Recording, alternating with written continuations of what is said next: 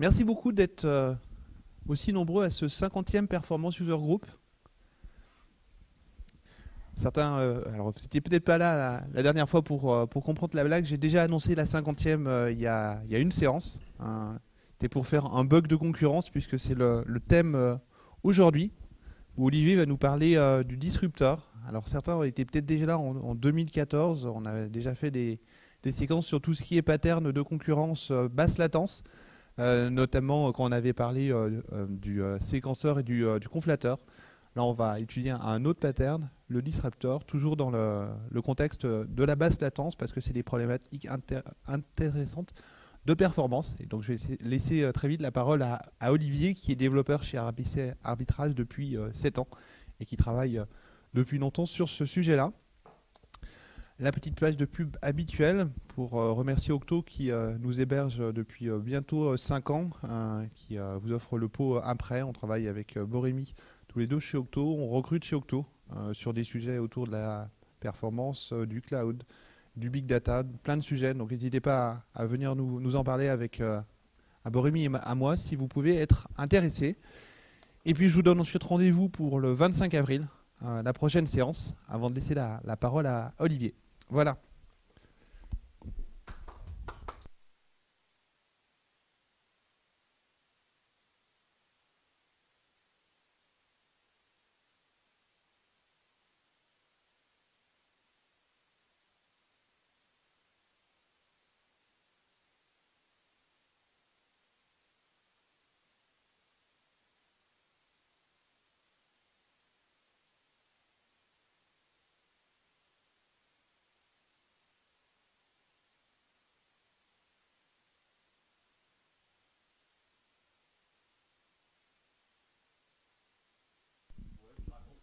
Un, deux.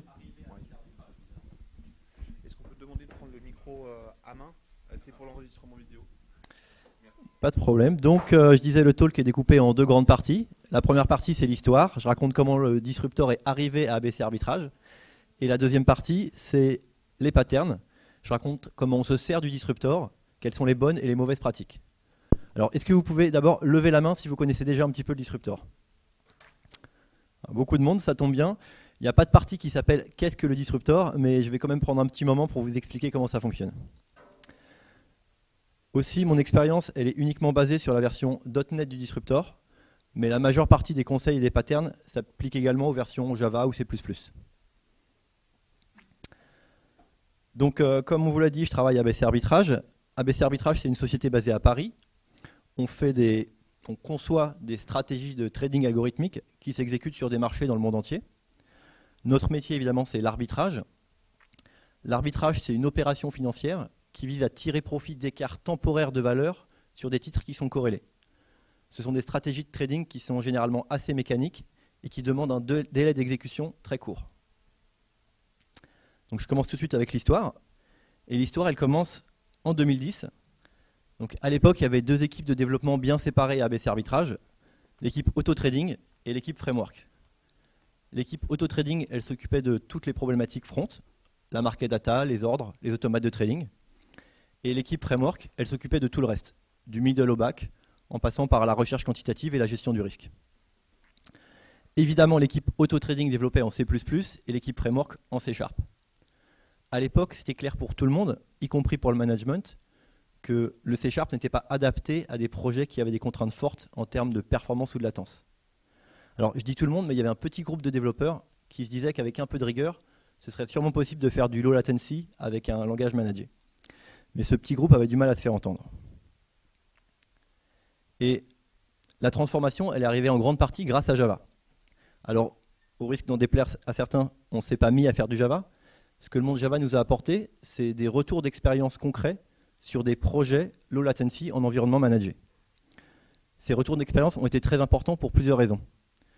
Ils ont renforcé nos convictions, ils nous ont montré que c'était possible, ils nous ont donné des arguments pour convaincre le management, et ils nous ont appris énormément de choses sur euh, des architectures, des patterns ou même des astuces qui sont adaptées à ce type de développement. Par exemple, c'est à travers des projets Java qu'on a découvert le concept de programmation zéro allocation.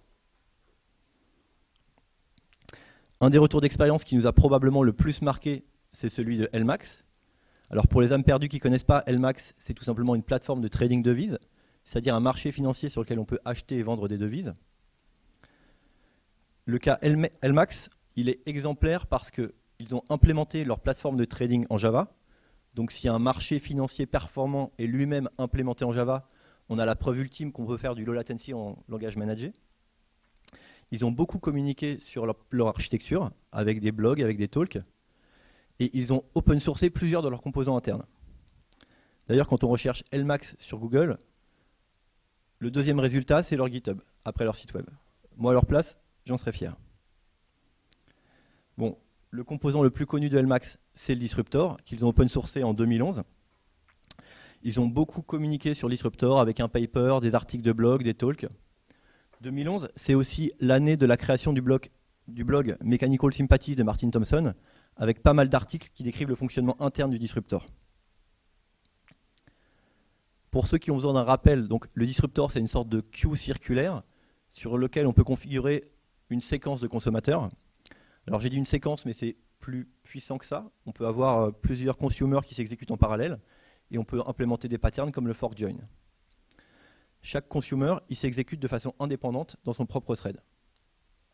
C'est un composant qui a été conçu pour avoir à la fois de bonnes latences et un bon throughput. On peut s'en servir sans générer aucune allocation et même sans avoir de lock ni de synchronisation système. En gros, le disruptor il est vraiment utile si vous avez besoin de traiter beaucoup de données rapidement, des données qui arrivent en temps réel. Alors, traiter beaucoup de données qui arrivent en temps réel, c'est quelque chose qui nous intéresse à ABC Arbitrage, mais on ne s'est pas mis à utiliser le disruptor comme ça. D'abord, il était en Java et personne n'avait envie de faire du Java chez nous à l'époque. Bon, ça, ça n'a pas trop changé. Et ensuite, euh, nos développements critiques, ils étaient toujours faits en C++. Donc pendant cette période où faire du low latency en C Sharp, c'est encore du domaine du fantasme pour nous, le disruptor, il est porté en .NET. C'est Olivier Deherle qui s'en est occupé dès la fin de l'année 2011. Donc il n'a pas traîné, c'est environ six mois après la sortie du paper de la version Java.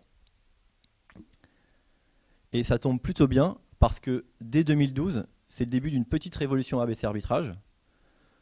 On a assez de conviction, on se sent prêt, on a réussi à convaincre le management et surtout, on a un bon projet bien critique avec de grosses contraintes de performance. C'est une brique assez importante de notre plateforme de trading qui doit traiter beaucoup de messages avec des temps de traversée qui doivent rester dans la dizaine de micros. C'est le premier projet sur lequel on applique le concept de programmation zéro location. Et on décide assez rapidement pendant la phase de design d'utiliser le disruptor. Le projet est parti en prod en 2013 et c'est clairement un succès. Dans la foulée, on enchaîne en 2014 avec le développement d'un nouveau composant majeur. Cette fois-ci, c'est tout simplement un automate de trading. Alors ça commence par un automate de trading et puis ça devient assez rapidement une plateforme de trading complète avec les dashboards, les backtests et les services de calcul. On décide également d'utiliser le disruptor. Et il part en prod en 2015 ce projet et c'est à nouveau un succès. Alors on a une sorte de malédiction avec les projets et les outils qu'on choisit d'utiliser à ABC. Par exemple, on repère une lib qui est super bien faite avec des mises à jour fréquentes. On décide de s'en servir et d'un coup, le projet GitHub s'arrête. Ça nous a fait ça avec euh, le disruptor.net quasiment, puisque en 2013, le, code euh, se, fige. Et donc euh, voilà, c'était un petit code mort. Et heureusement pour nous, Olivier Deherle nous a fait confiance. Il nous a permis de reprendre le projet GitHub en 2016. Donc on a fait une grosse mise à jour dans la foulée. Et depuis, on est plutôt réactif. Et on sort des versions quelques jours après la version des sorties Java, des versions Java. Alors maintenant, on est en 2018. Je pense que pour nous et pour le monde entier d'ailleurs, le disruptor peut être classé dans la catégorie Boring Technology c'est vieux, c'est stable, ça marche, c'est assez mature pour qu'il n'y ait plus trop d'évolution majeure. Il n'y a peut-être plus rien à dire dessus. Mais il y a quelques semaines, il y a un collègue qui m'a surpris en disant qu'il aimerait bien avoir l'occasion de réécrire le projet Order Router from scratch. Alors sur le coup, ça m'a étonné, parce que c'est un projet qui fonctionne bien, qui est performant, qui a une belle réussite. Et puis je me suis rendu compte qu'on avait tellement appris avec le développement de la plateforme de trading, appris sur le disruptor, qu'il y avait quand même pas mal de choses qu'on aurait fait différemment. Donc, pour vous faire gagner du temps, pour vous apprendre ce qui a bien fonctionné pour nous et ce qui a moins bien fonctionné, je propose d'attaquer la deuxième partie, les patterns. Alors, si vous voulez utiliser le disruptor, La première question que vous allez vous poser, c'est est-ce que je veux m'en servir comme un framework ou comme une librairie?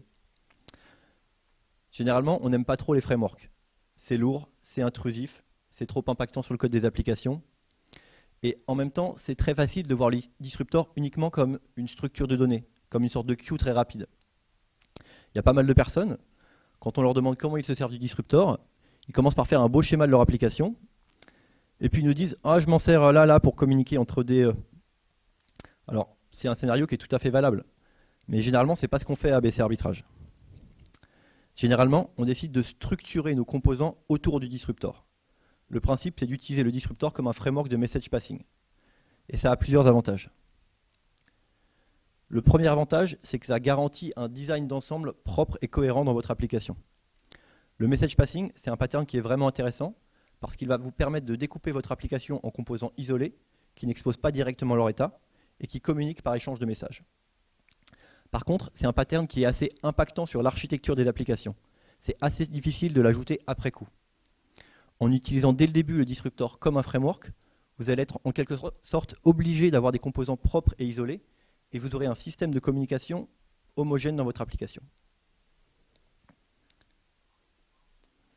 Deuxième avantage, le disruptor va évidemment gérer pour vous toutes les problématiques de synchronisation associées au message passing. Donc chacun de vos consommateurs sera en fait un composant monothreadé, et cet aspect monothreadé, il est vraiment important. Quand on code nos composants métiers, on veut pouvoir se concentrer sur la logique, les algorithmes, les structures de données, éventuellement la performance, mais pas sur les problématiques de multithreading.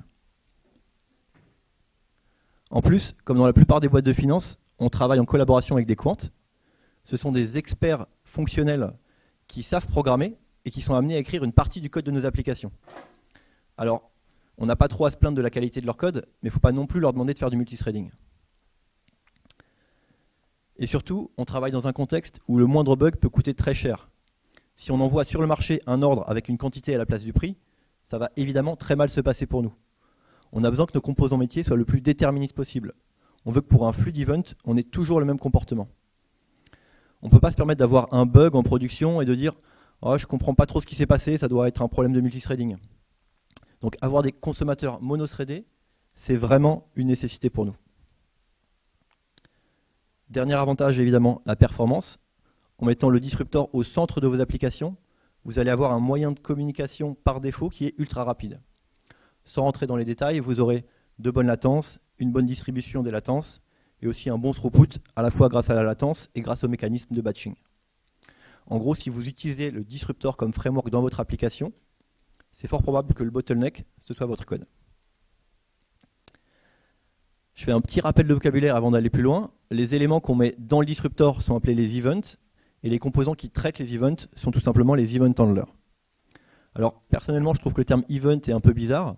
Ça correspond ni aux events de CQRS, ni vraiment aux events de l'event sourcing. En plus, à ABC Arbitrage, on utilise un système de messaging qui a déjà le concept d'event et d'event handler. Donc ça nous crée quelques problèmes de langage. Mais bon, ce qui est bien, c'est qu'il n'y a ni classe de base ni interface pour les events. Vous pouvez utiliser n'importe quelle classe .NET. Et l'interface des event handlers, elle a juste une seule méthode, onEvent. Donc clairement, même en mode framework, le disruptor n'est pas très intrusif. Alors la classe principale qu'on utilise, c'est disruptor de T. C'est le type de l'event, donc vous n'avez qu'un seul type d'event par disruptor. Et comme les events sont préalloués, c'est pas possible de faire de l'héritage. Alors, ce n'est pas vraiment un problème si vous avez un disruptor très spécifique qui, traite un seul type d'event, par exemple un appender log4j qui va traiter des events de log, mais généralement, vous allez avoir plusieurs types de données différentes à traiter dans votre disruptor. Par exemple, supposons que vous ayez un composant de trading top secret qui s'appelle Xengine il va recevoir en entrée des variations de prix, on appelle ça la market data, et puis il va envoyer des ordres. Comme il envoie des ordres, il va recevoir des acquittements et des exécutions. Puis il va recevoir potentiellement plein d'autres signaux de trading. Comment est-ce qu'on peut concevoir un event, une entry pour, pour cette engine? Alors, c'est probable que vous commenciez par créer une enum pour indiquer le type de données stockées dans chaque event. Est-ce que c'est de la market data? Est-ce que c'est une exécution? Etc. Ça, c'est plutôt une bonne idée. Après, vous avez besoin de stocker les données spécifiques de chaque type.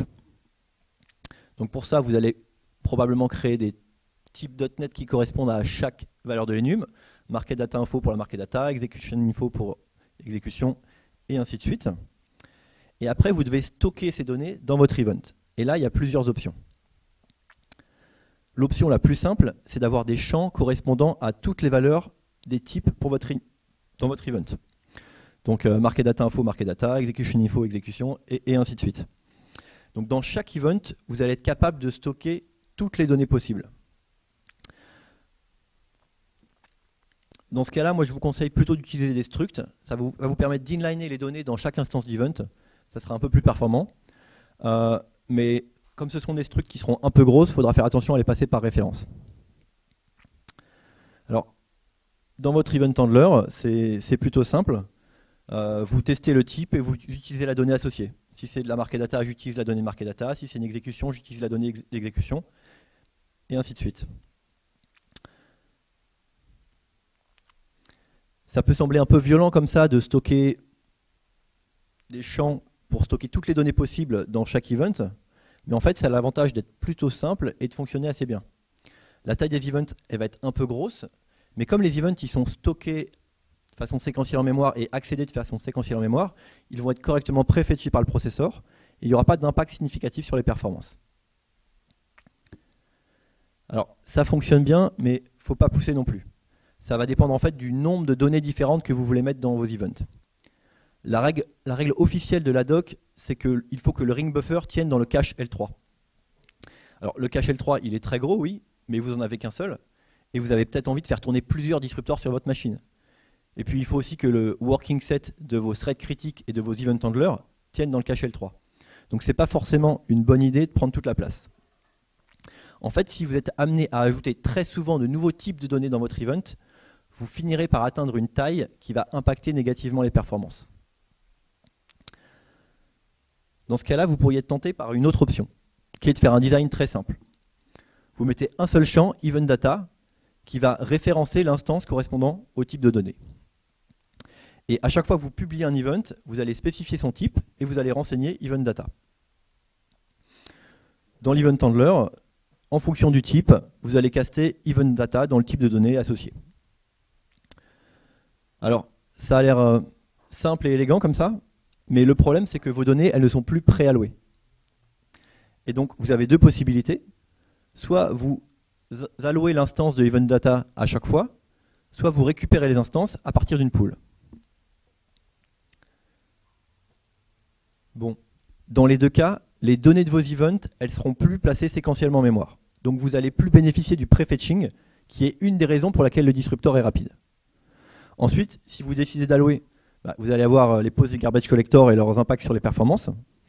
Et si vous choisissez d'utiliser une pool d'objets, il aura, ça va forcément introduire de la synchronisation.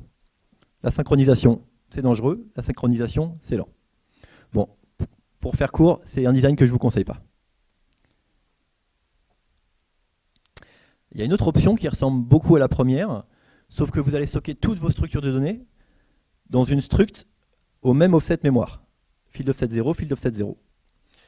Et c'est un peu l'équivalent de faire une union en C. L'avantage, c'est que la taille mémoire de votre event sera limitée à la taille de votre structure de données la plus grosse.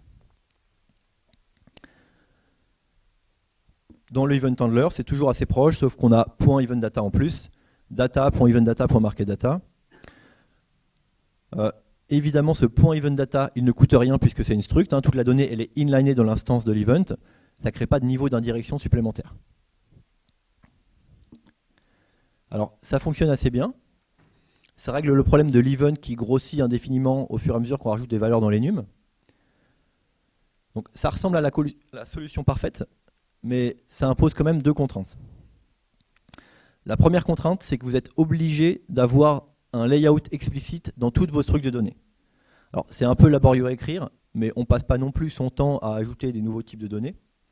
Par contre, je vous conseille quand même d'écrire un petit test unitaire pour valider les offsets de vos champs pour éviter les mauvaises surprises.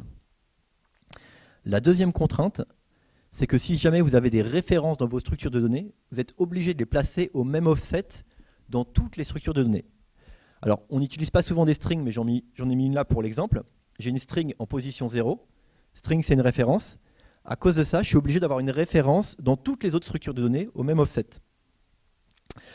Et si j'ai pas de référence, puisqu'on n'a pas forcément besoin de référence, on est obligé de créer une référence inutilisée de padding, comme ici. Donc en position 0, je mets aussi une référence pour que toutes mes structures de données aient une référence au même offset. C'est une contrainte imposée par le garbage collector. Alors, évidemment, cette astuce, elle ne fonctionne pas en Java. En Java, je pense que l'option 1, c'est la plus adaptée. Mais si vous avez vraiment beaucoup de données différentes à stocker dans votre event, vous pouvez toujours faire comme Lmax. Lmax, ils ont tout simplement un ring buffer qui est off-heap. Alors, sans aller jusque-là, le principe c'est que chaque event va en fait être un, tableau de bytes. Et ensuite, ils créent des wrappers qui exposent des objets fortement typés par-dessus ces tableaux de bytes. Ces wrappers, ils ressemblent un peu à ce qu'on peut générer avec des serializers comme FlatBuffer ou CapNProto.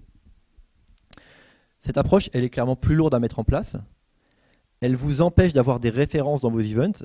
Alors, c'est à la fois une contrainte et un avantage, puisque si on n'a pas de références dans les events, on est obligé d'avoir toutes les données à plat dans le ring buffer, et c'est meilleur pour la performance. Par contre, cette approche, elle est vraiment très intéressante si vous avez besoin d'enregistrer vos events sur disque, parce que dans ce cas-là, vous avez juste à recopier le tableau de bytes.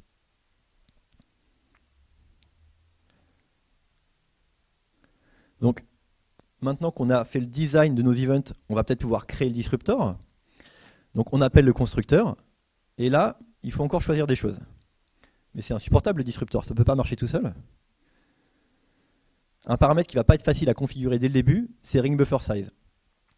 Ring buffer size, ce n'est pas la taille initiale du ring buffer, c'est la capacité du ring buffer. Et comme il n'est pas capable de se redimensionner, c'est à la fois la capacité initiale et la capacité maximale. Vous allez me dire que c'est pas pratique, que ce serait mieux s'il pouvait se redimensionner tout seul comme une liste. Mais on n'est pas en train de parler d'une petite liste de quelques centaines d'octets. On est en train de parler de la structure de données principale de votre application qui sert à tous les échanges interthread. Vous êtes obligé de lui donner une limite de capacité. J'espère que c'est une évidence pour tout le monde que de toute façon, les queues sans limite de capacité, ça n'existe pas. Je ne vais pas m'étendre sur le sujet, il y a déjà des talks entiers dédiés là-dessus. Mais dans tout système un peu sérieux, vous avez besoin de borner la taille de vos queues pour éviter les plantages en cascade. Au final, de toute façon, on a moins de problèmes de mémoire avec des services qui tournent sur le disruptor qu'avec des services classiques. Oui, il y a une occupation mémoire assez importante dès le début, mais après, cette occupation, elle est stable. Et surtout, ça vous oblige à vous poser la question de la capacité dès le début. Et la question la plus intéressante, c'est pas forcément quelle est la taille du ring buffer, c'est plutôt comment est-ce que je veux que mon système se comporte lorsque mon ring buffer est plein. Le comportement par défaut du ring buffer, euh, du disruptor, c'est de bloquer le producer lorsque le ring buffer est plein. En fait, quand vous voulez publier un événement dans le disruptor, vous faites appel à next pour obtenir un numéro de séquence. C'est cet appel à next qui est bloquant et donc qui va créer la back pressure, c'est-à-dire que ça va ralentir le producer le temps que le consumer puisse dépiler les messages. Alors, se faire bloquer le producer, c'est pas toujours euh, ce qu'on a envie. Il y a certaines situations, par exemple, si on est sur un thread d'IO où on ne veut pas trop se faire bloquer, dans ce cas-là, on peut appeler try next, et là, on peut gérer nous-mêmes le cas où le ring buffer est plein.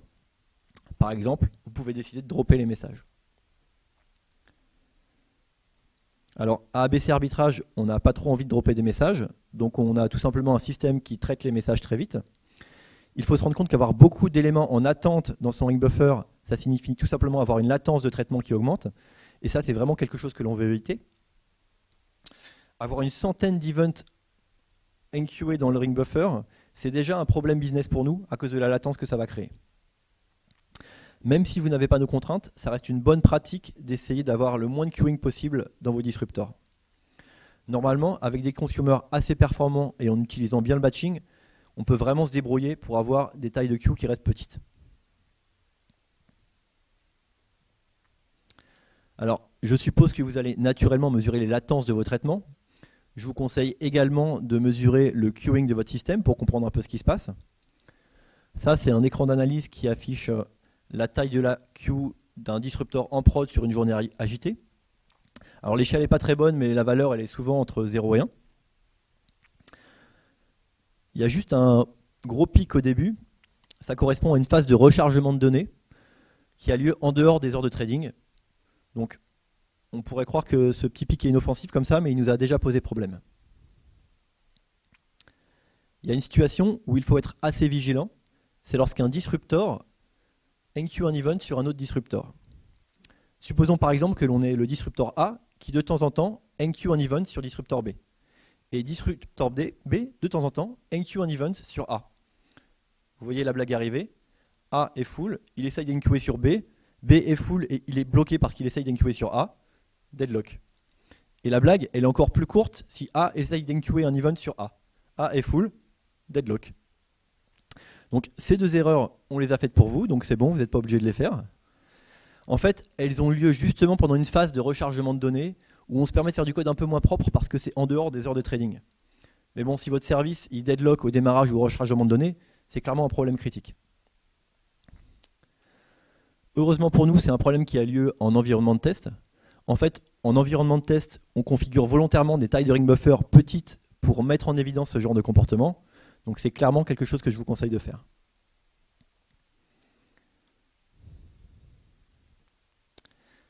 Alors, il est temps de s'occuper du cas de l'état partagé. Il y a un moment où vous allez avoir des données que vous aurez besoin d'utiliser dans plusieurs disruptors ou dans plusieurs event handlers. Par exemple, supposons que l'on ait 5 X-engines différents dans notre application et ils ont tous besoin d'accéder au cours des devises. Vous pourriez vous dire, je vais faire un beau design, je vais créer un FX Rate Manager global qui va être responsable de stocker les cours des devises. Et puis j'injecte ce FX Rate Manager à tous les event handlers qui en ont besoin.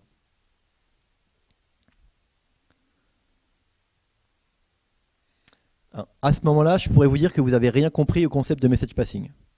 Mais un, ce serait un peu sévère, et deux, ce serait oublier que nous aussi, on a fait cette erreur à ABC arbitrage. Donc je vais me contenter de dire que ce n'est pas une utilisation efficace du disruptor. Le problème de design, c'est que vous créez un état partagé. Vous avez une instance qui est accédée par des composants qui tournent dans plusieurs threads. Et là, vous avez à la fois des risques d'impact sur les performances, des risques de bugs et des problèmes d'atomicité dans vos traitements. En fait, l'état partagé viole au moins deux grands principes de design. Le premier principe, c'est que quand vous utilisez le disruptor, vous devez éviter à tout prix d'utiliser des locks et toute autre forme de synchronisation. Ce principe, il est là à la fois pour vous éviter des bugs et pour vous éviter des problèmes de performance. Vous avez entre les mains un framework de message passing performant codé par des gens assez compétents. Si vous mettez des locks dans vos event handlers, vous allez ruiner les performances de votre application. Et ça reste valable même si vous êtes un pro du memory model x86 et que vous faites du lock free. Avec du lock free, vous aurez une boucle de compare exchange, ça va vous créer de l'attente dans votre chemin critique. Et même avec du wait free, vous aurez des coûts associés au trafic mémoire et potentiellement au fault sharing. Donc, j'affirme absolument pas que vous n'êtes pas assez grand ou pas assez bon pour faire de la bonne synchronisation. Je ne dis pas non plus qu'il faut jamais en faire. Je vous conseille juste de faire l'exercice de systématiquement chercher un design avec le moins de synchronisation possible. Le deuxième principe de design, c'est que l'état de vos event handlers doit être une fonction de vos events. Ce qui peut arriver avec le FX Rate Manager de tout à l'heure, c'est que vous êtes en train de traiter un event et vous avez besoin de récupérer un, un taux de devise. Vous récupérez le taux X. Un peu plus loin, vous avez besoin de récupérer un taux de devise et vous récupérez le taux Y. En gros, votre état peut changer pendant que vous êtes en train de traiter un event. Et là, une formule de calcul toute simple, où vous multipliez par le taux de devise et puis vous divisez par le taux de devise, va vous donner un résultat complètement aberrant parce que le taux aura changé. Donc, vous pouvez essayer de corriger le bug autrement en récupérant le, le taux et en le réutilisant à chaque fois. Mais vous n'allez pas faire ça avec toutes vos données partagées.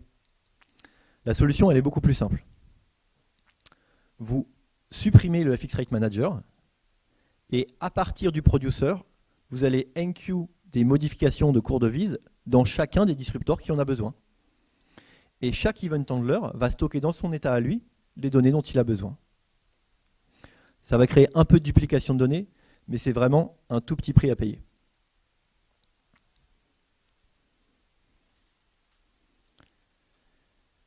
J'en profite pour rappeler une règle classique de la programmation concurrente.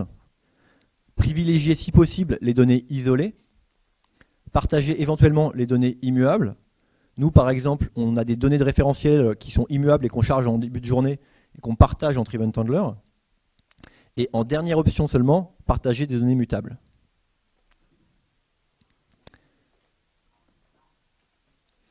Alors maintenant qu'on a parlé à la fois du queuing et de la synchronisation, on peut attaquer le sujet de la conflation.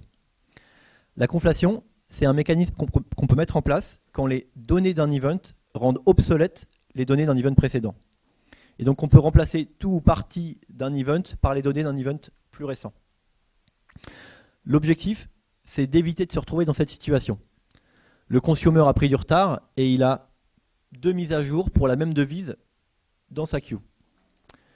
Si jamais il traite séquentiellement ces deux events, bah, il va faire deux, traitements au lieu d'un seul, donc ça va impacter ses performances. Et lorsqu'il va traiter le premier event, il va potentiellement prendre une décision basée sur une donnée obsolète. Donc vous avez plusieurs options pour régler ce problème. D'abord, ce n'est pas toujours possible de faire de la conflation. Il y a certains systèmes où tous les events, tous les messages doivent être traités individuellement. Pour reprendre l'exemple de l'Appender Log4j, ce n'est pas possible de conflater euh, les logs. Il faut traiter un à un tous les messages de log. Dans notre Xengine, je vois bien comment on peut conflater la marquée data ou les cours de vise, mais je ne pense pas qu'on puisse conflater des acquittements d'ordre ou des exécutions. Ensuite, même quand c'est fonctionnellement possible de conflater les données, ce n'est pas pour ça qu'il faut absolument le faire. Si vous n'avez pas de problème de queuing et que ce n'est pas un risque métier de faire un traitement avec une donnée très légèrement obsolète, ce n'est pas la peine de s'embêter. Une autre option, c'est de faire un système de conflation classique. Dans la conflation classique, le producer et le consumer doivent avoir du code spécifique. Le principe, c'est que le producer doit pouvoir savoir qu'on a déjà ajouté un élément en queue, mais qui n'a pas été dépilé. Dans ce cas-là, il va se contenter de modifier l'élément. Ça nécessite forcément une forme de synchronisation. Comme ce n'est pas géré par le disruptor, vous allez devoir le coder vous-même. Je vais vous montrer un exemple de code simple mais fonctionnel de conflation sur ce style. Le principe, c'est que le producer a une structure de données que j'ai appelée ici fxRate Conflator. Cette structure de données, elle va permettre de savoir si on a déjà ajouté un élément en queue. Elle sert aussi à la synchronisation entre le producer et le consumer. Donc la synchronisation, elle est par devise. Il n'y a évidemment pas de log global qui serait inutile et impactant sur les performances à chaque fois que le producer veut ajouter un élément, veut publier un élément, il va appeler adore merge sur le conflator. Adore merge est plutôt simple. Il va prendre un lock. Alors là, j'ai mis un lock normal, mais ça fonctionne très bien avec un spin lock. S'il n'a pas déjà d'event, il appelle add. Sinon, il appelle merge. Le add va simplement publier un event dans le ring buffer et récupérer une référence sur cet event. Dans l'event, il met à la fois le taux de devise et le conflator qui servira à la synchronisation. Le merge est plutôt simple, on se contente d'utiliser l'event courant et de mettre à jour son cours de devise. Côté consumer, la seule chose à faire, c'est d'appeler detach sur le conflator. Detach va simplement déréférencer l'event courant et donc permettre de l'utiliser sans risque. Alors, cette option de, conflation, pardon, c'est pas celle que j'ai envie de vous conseiller. Elle nécessite de modifier à la fois le code du producer et du consumer. Elle impacte les performances du producer puisque c'est lui qui fait la conflation. Et elle a des performances plutôt correctes en monoproducer, mais dès qu'on ajoute des producers, ça va créer de la contention supplémentaire. Et aussi, elle masque le queuing. Au lieu d'accumuler des events, vous allez conflater et avoir l'impression que tout va bien. D'ailleurs, si vous choisissez cette option, c'est indispensable d'ajouter la métrique du taux de conflation pour comprendre un peu ce qui se passe dans votre système.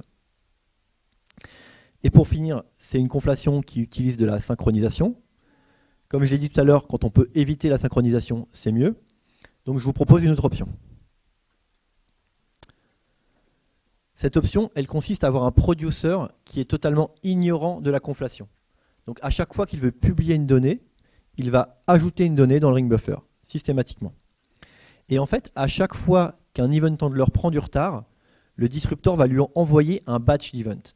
Le principe, c'est d'utiliser ce batch pour faire la conflation. L'algo est plutôt simple. Donc tout le code est dans l'event handler. Cette fois-ci, il n'y a rien côté producer. On ajoute les events dans une liste en mémoire sans les traiter. C'est add to batch or merge. Et seulement quand le batch est terminé, on va traiter tous les events accumulés. La conflation, elle a lieu dans add to batch or merge. Dans cette méthode, on va simplement ajouter les events à la liste du batch. C'est la dernière ligne, hein, batchEvents.addData. Et si on est dans le cas du FX rate et qu'on a déjà un taux de devise pour cette devise donc, euh, dans le batch, on se contente de faire un merge.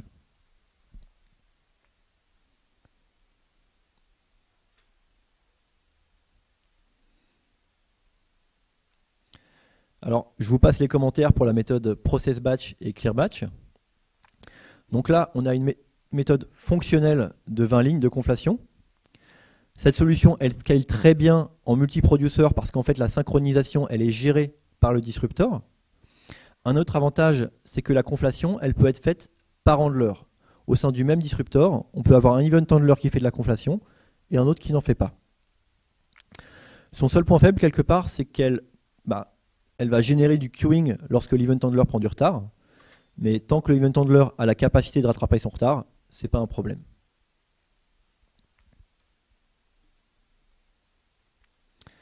Une fois que vous serez habitué au disruptor, vous allez trouver que le event handler, c'est une bonne unité de conception. On peut donner des responsabilités spécifiques à un event handler. Si un event handler est trop gros, on peut le découper en deux event handlers plus petits. Vous allez aussi trouver que c'est une bonne unité pour écrire des tests. Si l'état de vos event handlers découle de vos events, en fait, écrire des tests, ça va juste être injecter des events à votre composant et vérifier qu'il se comporte correctement. Donc, vous allez sûrement écrire plein d'event handlers. Vous allez les ordonner en fonction de votre workflow, workflow fonctionnel, puis en fonction de leur criticité, éventuellement en fonction de leur performance. Le problème, c'est que le event handler, ce n'est pas juste une unité de conception et de test à la base, c'est plutôt une unité d'exécution. Chaque handler a son propre thread et conceptuellement sa propre queue. Et même si la synchronisation du, disruptor est très rapide, elle a quand même un coût. Donc créer trop d'event handlers ou créer des event handlers uniquement pour des raisons de design, ce n'est pas forcément une bonne idée et ça peut avoir un impact sur les performances. En fait, ce n'est pas un problème si vous distinguez bien vos event handlers logiques, c'est-à-dire les classes de handlers que vous créez, des handlers physiques, c'est-à-dire ceux que vous enregistrez sur le disruptor. Et pour pouvoir distinguer les deux, il suffit d'avoir un moyen de regrouper les handlers lorsqu'ils sont enregistrés sur le disruptor. Et en fait, un simple handler composite de quelques lignes permet de faire ça. Ensuite, il suffit d'utiliser ce handler composite pour créer des groupes qui correspondent aux unités de threading et de queuing qui vous intéressent. Par exemple, si les handlers 1 et 2 font partie de notre chemin critique, pour lequel on veut absolument minimiser la latence, on va les mettre dans le même thread. Ça va permettre de supprimer le coût de synchronisation entre les deux. Ensuite, on pourrait mettre tous les handlers non critiques ensemble, ou bien décider comme ici que le handler 5 est un peu trop lent, qu'il risque de créer trop de retard dans son groupe, et donc le mettre dans un thread à part.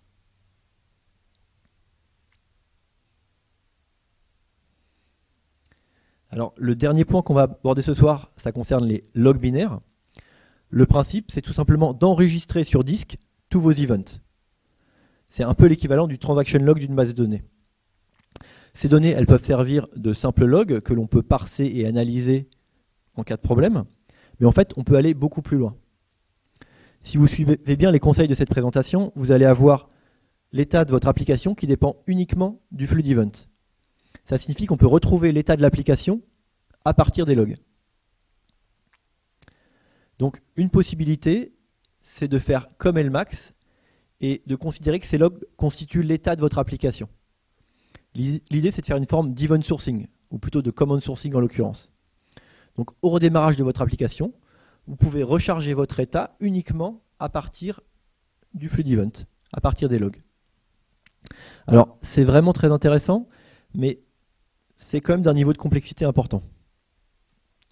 D'abord, vous allez devoir gérer toutes les problématiques classiques de l'event sourcing, comme le versionning des events et le support des snapshots. Pour moi, le support des snapshots, c'est le début des ennuis. on passe d'un domaine modèle qui peut être codé naturellement et sans contrainte un domaine modèle qui doit pouvoir s'enregistrer et se recharger sur disque. En plus de ces problématiques, votre log binaire va devenir aussi critique que le transaction log d'une base de données. Ça veut dire que comme dans une base de données, vous allez devoir d'abord écrire dans votre log avant de traiter vos events. Alors Lmax le fait très bien, donc c'est possible, mais il faut s'assurer que ça n'a pas d'impact sur vos performances. Ça signifie aussi que si vous avez un échec d'écriture, vous ne pouvez pas continuer sans les logs.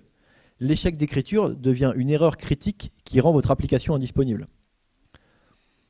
Donc, à cause de toutes ces raisons, nous, on a décidé de ne pas faire comme ça. Jusqu'à présent, on s'est contenté d'enregistrer les events à la dernière étape du disruptor. Déjà, ça évite d'avoir une écriture sur disque dans son chemin critique. Et si jamais on a un échec d'écriture, on peut décider de continuer temporairement sans l'enregistrement. J'ai appelé ça le mode unsafe parce qu'on n'a aucune garantie qu'on puisse reconstruire l'état de l'application à partir des logs binaires. C'est un petit avantage aussi, c'est qu'on peut enregistrer des choses qui sont passées pendant le traitement des events. Si jamais vous enrichissez vos données, vos events pendant le traitement, eh bien vous pouvez capturer ces données supplémentaires à la fin et les enregistrer. Alors, donc, nos logs binaires ne servent pas à reconstruire l'état de notre application. En fait, nos logs binaires ne sont même jamais lus par notre application. Et pourtant, ils sont quand même bien pratiques. Leur raison d'être principale, c'est de permettre de débugger, d'analyser ce qui s'est passé en production. On a un mode d'exécution de nos event handlers qu'on appelle le replay. Le principe, c'est tout simplement de réexécuter le code du event handler en rejouant les events de la production on est capable de rejouer une situation de production à l'identique. On peut même mettre des breakpoints et débugger en pas à pas pour comprendre ce qui s'est passé. Alors j'ai conscience que ce n'est pas quelque chose de nouveau, mais c'est vraiment puissant, et quand on s'est habitué à ça, c'est dur de revenir en arrière. À la base, on avait ajouté les logs binaires uniquement pour ce système de replay, et puis on s'est rendu compte que ça pouvait servir à d'autres choses. Nos quants, par exemple, se sont pas mal appropriés le concept. Ils utilisent le replay donc pour contrôler le fonctionnement de leurs algorithmes. Et puis, ils utilisent une variante du replay comme source de données pour faire de la recherche. Ça leur permet de tester des variations dans leurs algos. On s'est aussi rendu compte que c'était très pratique d'avoir le flux d'event de la prod pour le travail d'analyse des performances. En fait, on peut charger une journée de prod en mémoire et rejouer en quelques minutes tous les events avec un profiler attaché. Ça permet d'identifier des parties du code qui ont besoin d'être optimisées. Alors, pouvoir rejouer les events, euh, c'est vraiment pratique, mais il faut quand même faire attention à certains détails. Il faut absolument que 100% de l'état des event handlers puisse être reconstruit à partir des events. Par exemple, quelque chose d'assez classique, c'est qu'on ne peut pas utiliser datetime.utcnao. À la place, on doit capturer le temps au début du traitement d'un event figer le temps pendant toute la durée de traitement de l'event et enregistrer le temps avec l'event pour pouvoir le rejouer à l'identique. Quelque chose qui nous a posé pas mal de problèmes aussi, c'est la question de l'état initial de nos event handlers. Si nos event handlers s'initialisent en allant lire en base de données des paramètres du référentiel, rien ne nous garantit, quand on va faire le replay, que ces données seront les mêmes. La solution qu'on a trouvée à ce problème, c'est tout simplement de charger l'état initial dans un composant externe ce composant externe charge l'état initial et ensuite il envoie des events d'initialisation au disruptor. Ces events, ils sont enregistrés dans les logs binaires et ça nous permet de capturer notre état initial. Alors, on arrive à la fin de ce talk. Ce que je ne vous ai pas dit, c'est qu'en réalité, le disruptor, par le nombre de lignes de code et le nombre de classes, c'est vraiment un tout petit framework. Il doit y avoir moins de 70 classes en tout en incluant les classes internes. Et pourtant, il y a énormément de choses à apprendre et à découvrir en l'utilisant. Là, j'ai dû traiter moins de la moitié des sujets que j'avais en tête, et il y a plein de choses que je ne connais pas. Donc, c'est vraiment un projet intéressant. Et ce qui est vraiment intéressant, c'est que ce qu'on apprend en utilisant le disruptor, ce pas des choses qui sont spécifiques à un framework. La plupart des idées de Stalk sont des choses que l'on peut appliquer comme ça dans tous les systèmes distribués, dans tous les systèmes concurrents, dans tous les systèmes qui font du message passing ou dans les systèmes qui font de l'event sourcing. On n'entend pas beaucoup parler du disruptor ces derniers temps, mais il continue tranquillement à être le moteur de marchés financiers, d'automates de trading et de plein d'autres applications un peu partout dans le monde. Je vous conseille vraiment de vous y intéresser. C'est terminé. Merci pour votre attention.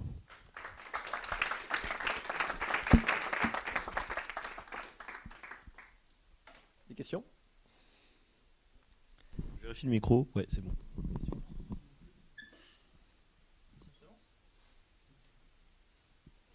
On peut boire et vous poser les questions autour d'une bille. c'est aussi possible. Personne vraiment Ah, ah si, vas-y.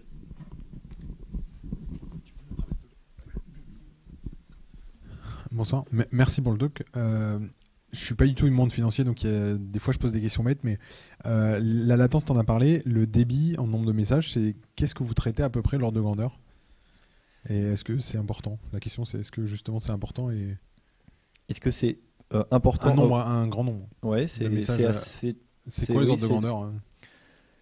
Alors, j'ai pas par. euh, je pense que j'ai des, des ordres de grandeur. euh, je dirais euh, des millions par jour sur un, un composant. Enfin, mais j'ai pas. Là, j'ai pas les chiffres précisément en tête. Quoi. Ça, ça, en fait, ça dépend. Il y a, la market data, c'est un, un débit monstrueux. Euh, et après, des messages comme euh, des ordres, des exécutions, c'est aussi très important, mais c'est pas le même ordre. Donc, euh, ça, je sais pas exactement de quoi tu, tu veux qu'on parle, mais si c'est juste les données d'entrée les données entrée-sortie, etc., c'est pas exactement la même chose. On, a un- on va dire qu'on a, un- on a un débit d'entrée qui est bien supérieur au débit de message qu'on envoie, mais on a quand même un débit de message qu'on envoie qui est, qui est très, très, très, très violent. Ok. Donc, euh,